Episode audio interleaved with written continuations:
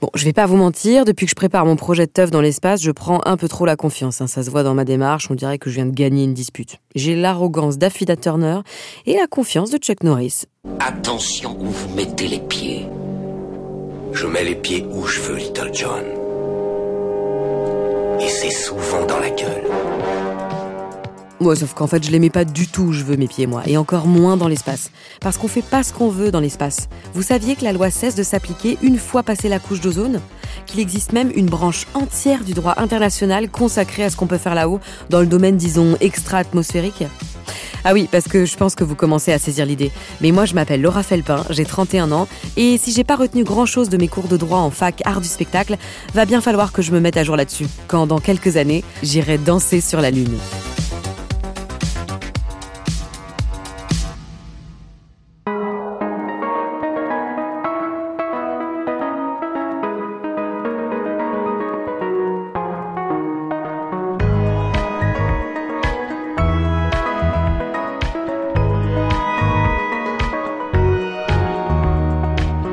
Pose toutes ces questions légales, c'est parce que j'ai été contactée par Gabriel Sweeney, un avocat à Washington. Vous savez le mail que j'ai reçu dans l'épisode précédent qui m'avait un peu stressé là Donc Gabriel Sweeney, c'est le principal conseiller juridique au gouvernement américain pour toutes les questions liées à l'espace. Et en fait, j'ai vraiment flippé pour rien parce qu'il voulait juste me donner quelques conseils et avoir des infos plus précises sur qui légalement allait organiser la soirée. Question à laquelle j'ai tout de suite eu envie de répondre, pas moi. Comme si c'était la police qui venait toquer à ma porte passer 22 heures parce que ma partie Time's Up avait dégénéré. Mais heureusement, Gab, c'est comme ça que je l'appelle pour me détendre, m'a calmement expliqué tous les enjeux d'un tel projet.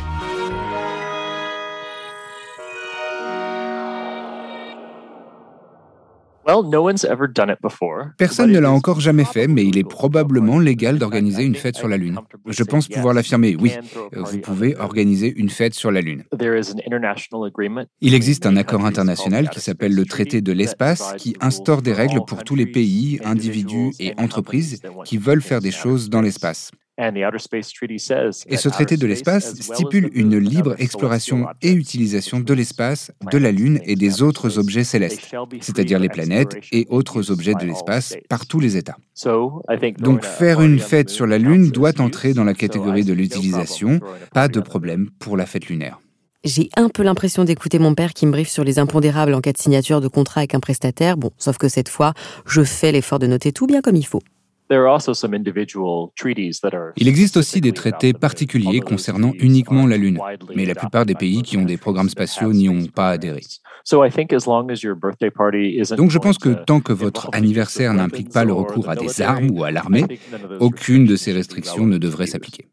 Ouais, bon, niveau armement, il n'y a pas trop de soucis à se faire de mon côté. hein. Même un couteau à beurre, ça me fait paniquer, donc euh, je pense qu'on est bon. Et du coup, est-ce que tu peux m'expliquer comment fonctionne la loi dans l'espace? Comme je l'ai dit, selon le traité de l'espace, tous les États sont libres d'explorer et d'utiliser l'espace. Donc c'est ouvert à tous, tant que les individus en question ne sont pas soumis eux-mêmes à des restrictions. Il y a un petit nombre de personnes dans le monde soumis à des sanctions ou qui doivent obéir à certaines règles. Mais en termes de droit, l'espace est ouvert à tout le monde. Les éventuelles limitations ont davantage à voir avec la capacité technique de s'y rendre et évidemment la dimension financière. Mais l'espace est un lieu intéressant parce que ce n'est la propriété de personne. Aucun pays ne peut le revendiquer, donc si vous pouvez y aller, vous pouvez y faire ce que vous voulez. Donc on peut dire que la Lune appartient à tout le monde? Je ne dirais pas qu'elle appartient à tout le monde, plutôt qu'elle n'appartient à personne. Et c'est un choix délibéré. Donc c'est vraiment une situation intéressante où on peut faire des choses, on a cette liberté d'exploration et d'utilisation, mais peu importe ce que vous y ferez, au final, aucun bout de la Lune ne vous appartiendra et l'accès vous sera toujours ouvert. Donc si quelqu'un fait un truc dans une zone de la Lune et que vous voulez y faire quelque chose aussi, il faut collaborer et vous coordonner. Mais il ne pourra pas vous empêcher d'y aller parce que personne n'est propriétaire de la Lune, ni lui, ni vous. Ok, donc je commence à y voir plus clair, mais du coup, venons-en au sujet qui m'inquiète. Est-ce qu'il va y avoir des formulaires administratifs à remplir? Oui, bien sûr. Comme pour tout ce qui est nouveau et compliqué, il va y avoir de la paperasse. Bonne ou mauvaise nouvelle, je l'ignore, mais il va sans doute falloir travailler avec chaque gouvernement pour gérer ça.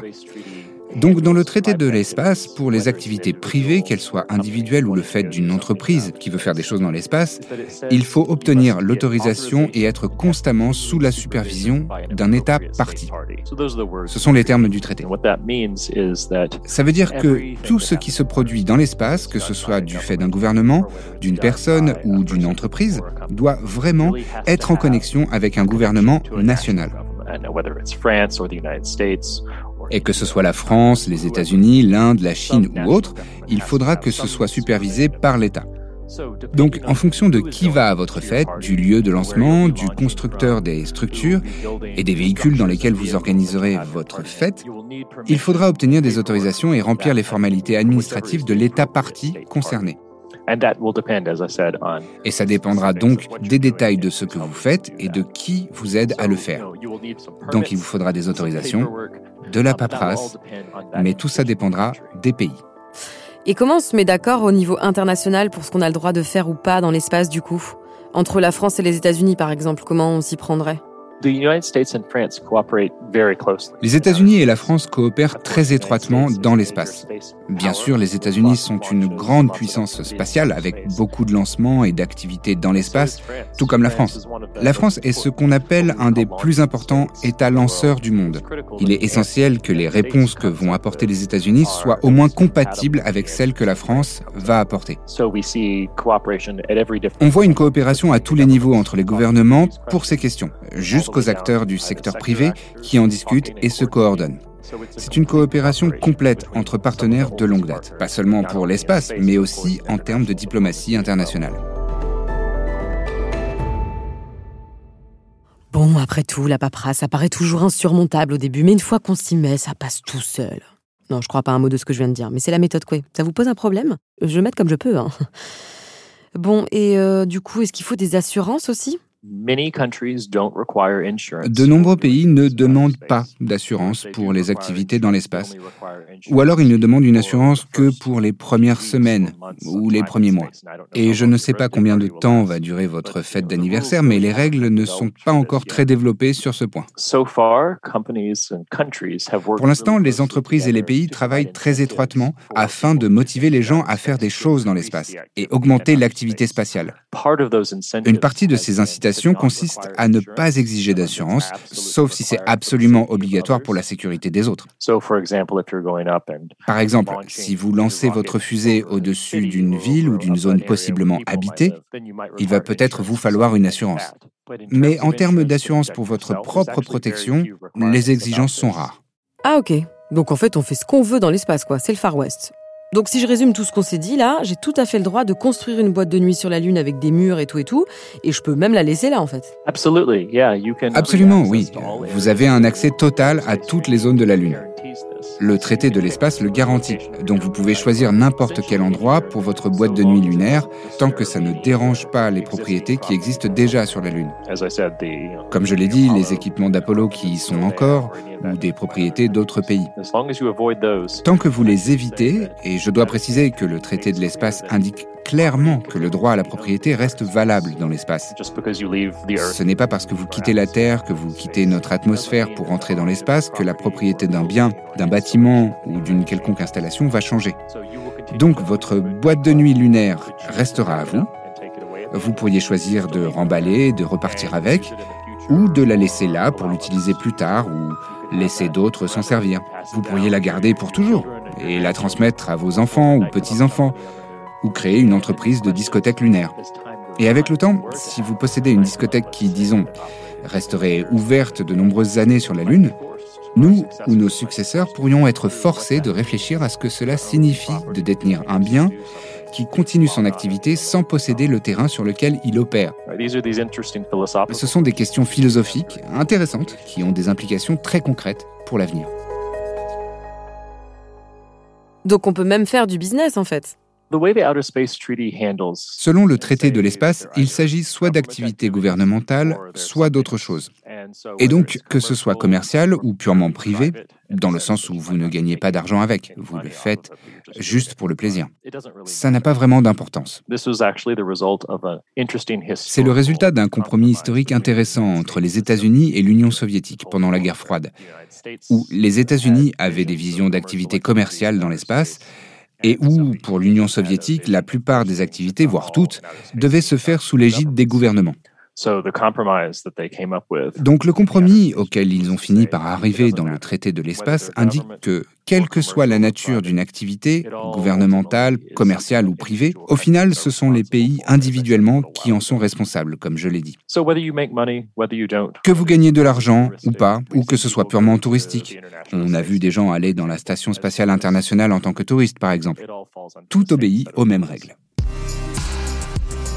Avec toutes ces infos en poche, je n'avais qu'une hâte, parler à Barbara Belvisi, qui m'a dit que ses équipes avaient vraiment bien avancé sur le projet. Salut Laura, comment ça va? Bah écoute, super, et toi? Bah hyper bien, hyper bien. Alors je suis désolée pour le bruit, tu dois entendre derrière. On est en pleine construction là des premiers modules, donc ah, ça, bien. Bosse, ça bosse dur au bureau. Bon bah du coup, je vais te montrer un peu des images sur lesquelles on a travaillé avec l'équipe. On a pas mal bossé sur la sur la station lunaire. Alors, je te montre ça. On est parti là sur le concept où on allait intégrer plusieurs pods ensemble et dont un spécial dédicace qui sera le discopod ah, tu pourras voir à la fin. Donc là, si tu veux, donc on a connecté plusieurs pods euh, ensemble sur la Lune. C'est un, des emplacements euh, qui, je pense, pourrait être pas mal du tout euh, pour installer la station.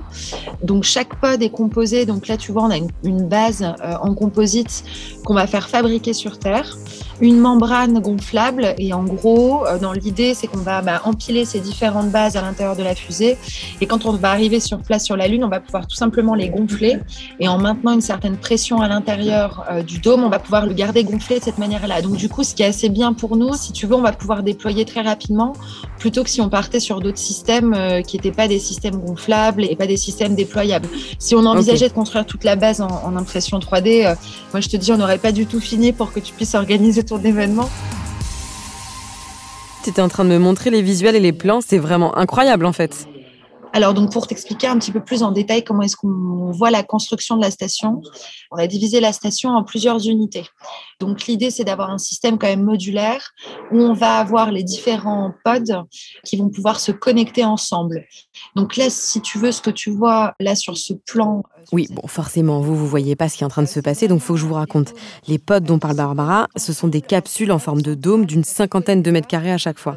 Et en fait, ils sont disposés en cercle, comme des pétales autour d'un centre. Un hub. Et excuse-moi, mais c'est quoi ça? C'est trop beau là. Ça, c'est le fameux Discopod. Ah oui. Donc écoute, on s'est fait un petit clin d'œil avec l'équipe par rapport à ton projet, parce qu'on a vraiment envie d'aider et que ça se passe. On a travaillé beaucoup sur l'éclairage et sur les lumières qu'on pourrait mettre à l'intérieur euh, de ce dôme-là. Donc là, c'est le dôme qui est dédié à la culture des fleurs. Je te montrerai la prochaine fois que tu vas venir au bureau. On a fait une maquette à petite échelle et sur laquelle il y a un jeu de lumière très rigolo et je pense que tu vas beaucoup aimer parce ah, que tu vas synchroniser la lumière sur de la musique. Donc il n'y a plus qu'à trouver les Voilà un peu le rendu ici que tu peux voir. Donc, l'idée, c'est quand même d'essayer d'aller chercher de la transparence pour que euh, les gens, les astronautes qui seront à l'extérieur de la station puissent voir quand même ce qui se passe à l'intérieur et puissent voir que, bah, justement, euh, ça y est, euh, la, soirée a commencé, si on peut dire. Ça, c'est différents visuels et ça, c'est sur la porte d'entrée où, voilà, quand, quand les astronautes vont arriver au devant du pod, on veut vraiment jouer sur ce côté, bah, tu rentres dans un autre monde. Du coup, on a beaucoup travaillé sur le design de la porte et du airlock pour créer un peu cette ambiance de mon Dieu, qu'est-ce qui se passe? Je rentre dans ce dôme-là et d'inviter les gens à vouloir rentrer.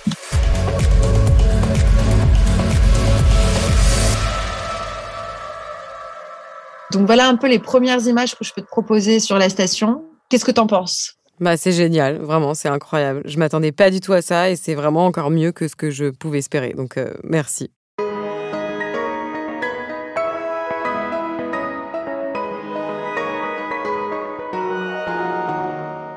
C'est fou. Jusqu'ici, quand j'essayais de m'imaginer à quoi ça allait ressembler, tout ce que j'avais en tête était très flou. Un truc vague et poétique, moi qui gambade sur une petite lune avec mes chats, Lupin et Huguette, comme le petit prince et son renard apprivoisé. Mais en fait, pas du tout. Là, tout devient très concret et ça ressemble plus du tout à un conte pour enfants.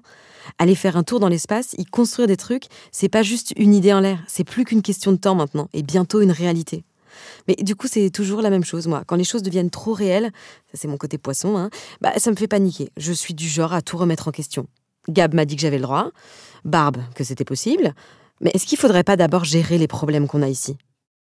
Heureusement, de tout ça, j'ai pu en parler avec Michel Viseau, qui est exobiologiste au CNES. Alors, l'intitulé de mon poste, très précisément, est responsable des programmes d'exobiologie, d'exoplanètes et de protection planétaire. J'ai tout de suite senti que Michel allait être pour moi la voix de la sagesse. Ma soirée prend forme, de jour en jour ça se concrétise, mais est-ce que j'ai bien raison de vouloir faire ça? Parce que l'espace c'est quand même un sacré bordel, et il y a tellement d'enjeux derrière depuis le début de l'exploration spatiale. Alors est-ce que j'ai vraiment envie de m'impliquer dans tout ça? Pour mettre les choses en perspective, Michel m'a fait un petit point historique. Alors, dès le départ, euh, l'exploration spatiale était un moyen pour les superpuissances de l'époque de montrer de façon civile leur compétition et leur capacité militaire, principalement leur capacité technologique à développer et à envoyer des armes nucléaires pour simplifier. La Lune apparaissait à l'époque comme l'objectif euh, final quasiment euh, impossible à atteindre. Bien entendu, c'était un défi. Les deux pays et les deux groupes se sont lancés dans cette compétition et en 1969, elle a été gagnée de façon indiscutable par les États-Unis avec le premier pas de Neil Armstrong sur la Lune. À partir de là, les États qui s'étaient déjà mis d'accord à travers un traité international pour faire de l'espace un endroit non militarisé, sans armes offensives, ont commencé à coopérer. Et cette coopération, avec des hauts et des bas, s'est euh, poursuivie et s'est traduite à un moment donné par le fameux vol Apollo-Soyuz, la rencontre de deux capsules d'origine opposée en orbite en 1975. Et puis, il y a eu un petit troublion qui est arrivé, hein, qui s'est mis au milieu de ça. Eh bien, c'est la France qui est devenue la troisième puissance spatiale avec son premier satellite en 1967 et qui a été à l'origine d'un partenaire significatif sur le plan spatial, pas forcément d'exploration humaine, mais sur le plan des activités spatiales en général, qui est l'Europe. Et donc, c'est comme ça que petit à petit, on est passé d'une compétition bipartisane, je dirais, à une coopération internationale qui se traduit aujourd'hui par la Station spatiale internationale et plus tard par des missions d'exploration qui incluront probablement des grands pays comme l'Inde et la Chine, qui ne sont pour l'instant, pour des raisons politiques, pas partie prenante des efforts des pays occidentaux.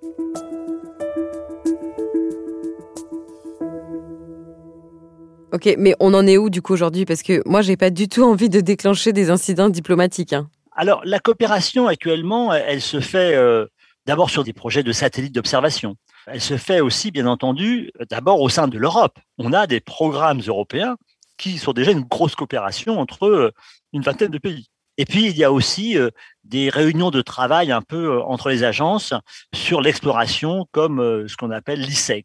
Donc, il y a des discussions en permanence, et puis petit à petit se montent à droite, à gauche des projets qui finiront un jour par déboucher sur des projets très ambitieux, comme par exemple euh, aller sur Mars. Quelques contacts avec la NASA, j'imagine que c'est des bons partenaires pour ma mission, non?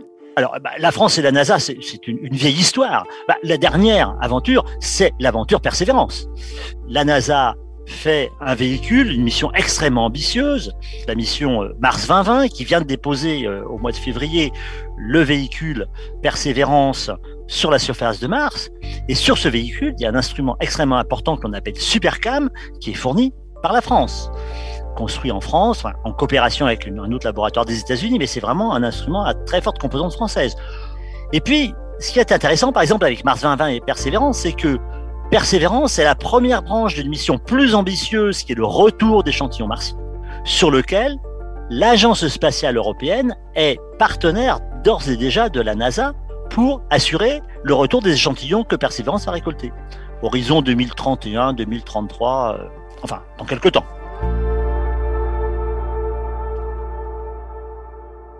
Oh oui, tu sais Michel, moi les horizons de temps de 10 à 20 ans, là ça me fait plus peur du tout. Je commence même à avoir l'habitude. Hein. Ça, ce sont les projets de l'ESA ou de la NASA, mais il y a aussi de plus en plus d'acteurs privés sur le secteur, non? Alors, il y a plusieurs façons de s'intéresser à l'espace. D'abord, les acteurs privés euh, ont très rapidement été les agents principaux qui ont fabriqué les lanceurs. Aux États-Unis, euh, Boeing, euh, Lockheed Martin. En France, eh bien, c'était Airbus Defence and Space, etc. Et donc, ils fabriquent des fusées pour lancer des satellites principalement avec euh, le développement, il y a aux États-Unis un marché très important qui fait que des industries peuvent se lancer et prendre la responsabilité totale de fabriquer des lanceurs pour envoyer des hommes dans l'espace. Quand il y a de la chair dedans, ça prend quand même une valeur un peu plus importante et donc c'est beaucoup plus difficile et beaucoup plus cher. Actuellement, ce sont quand même les États qui payent dans tous les cas. Ce qui est nouveau, c'est que les acteurs privés, alors on pense à SpaceX, on va penser à Blue Origin, bien entendu, deviennent des prescripteurs en disant maintenant, moi, je vais proposer ça. Maintenant, est-ce que ça sera un marché qui pourrait être financé par euh, une clientèle privée? Quand il faut perdre pour aller sur la Lune 98% de sa masse pour mettre 2% sur la Lune, eh bien, qu'on le veuille ou non, euh, avec les systèmes de propulsion que l'on connaît actuellement, on est quand même dans des phénomènes très onéreux. Alors, si je suis tout à fait honnête avec vous, Michel, plus on avance, plus j'ai des doutes sur le bien fondé de mon projet. Je veux dire, est-ce que c'est pas un peu fou d'aller dans l'espace? Est-ce que ça rend vraiment service à l'humanité de faire tout ça? Ça nous apporte quoi dans le fond? Alors, il y a des choses très différentes. Il y a d'une part les activités que l'on mène dans l'espace, les télécommunications, la navigation, etc. Donc ça, c'est une première chose. Donc on se sert de l'espace. Ensuite, on s'en sert aussi pour surveiller entre guillemets la Terre pour voir l'état, son développement, etc., etc. Et on s'en sert aussi pour prévoir le temps qu'il va faire demain, après-demain et dans les huit jours qui viennent. Et sans le spatial, on ne serait pas capable de faire cela avec, quoi qu'en disent les mauvaises langues, une assez bonne précision quand même. Ensuite, il y a la partie exploration. Pourquoi est-ce qu'on va explorer euh, Mars? Ben, C'est comme euh, De Saussure et le Mont Blanc. Pourquoi il est monté en haut du Mont Blanc? Ben, Parce qu'il est là. Pourquoi est-ce qu'on va aller sur Mars? Parce que Mars est là et on peut y aller. Et Mars actuellement représente, je dirais, l'ultime frontière de l'exploration humaine du système solaire. On est allé en orbite basse, Gagarine, on est allé sur la Lune, Armstrong. Il y aura une femme qui posera le pied sur Mars, je ne sais pas comment elle s'appelle. C'est l'ultime endroit où nous pourrons aller en tant qu'humains. Et le fait d'y aller, on apprendra forcément des choses, on fera de la science, etc., etc. Mais ça va tirer l'ensemble de la technologie, ça va tirer l'ensemble de la technique, et espérons que ça tirera l'ensemble des esprits humains vers une vision pacifique, apaisée des choses, et avec le sentiment qu'il n'y a qu'une seule humanité et qu'il n'y a qu'une seule Terre. Et je pense que l'exploration peut servir à ça. Voilà, grâce à Michel, moi en tout cas, j'ai maintenant une vision pacifique et apaisée des choses. Mon projet, même s'il part d'un délire absurde, pourrait quand même avoir du sens. Bon, j'étais sur le point d'envoyer un petit message à Barbara qui m'interrogeait sur la couleur des LED du discopode, mais avant que je réponde, elle m'avait déjà relancé avec une autre question on ne peut plus sérieuse. On va l'appeler comment ta boîte de nuit? Ah bah ouais, pas évident ça. Le nom, j'avais jamais pensé. Mais il nous faut un truc qui claque. Un truc un peu rétro, un truc un peu international et catchy en même temps. Disco Lolo? Non. Disco La Lolo, trop long ça. Hein. Lunaire Club. C'est un peu salon de coiffure. Party with Combi? Oui, bon, c'est bon, je sais pas en fait. Donc euh, c'est pas la peine, vous êtes là en train de m'écouter, en train de me juger, mais je sais pas, vous avez des idées vous? Bon, vous savez quoi? On a qu'à faire un truc. Celui qui trouve, il part avec moi.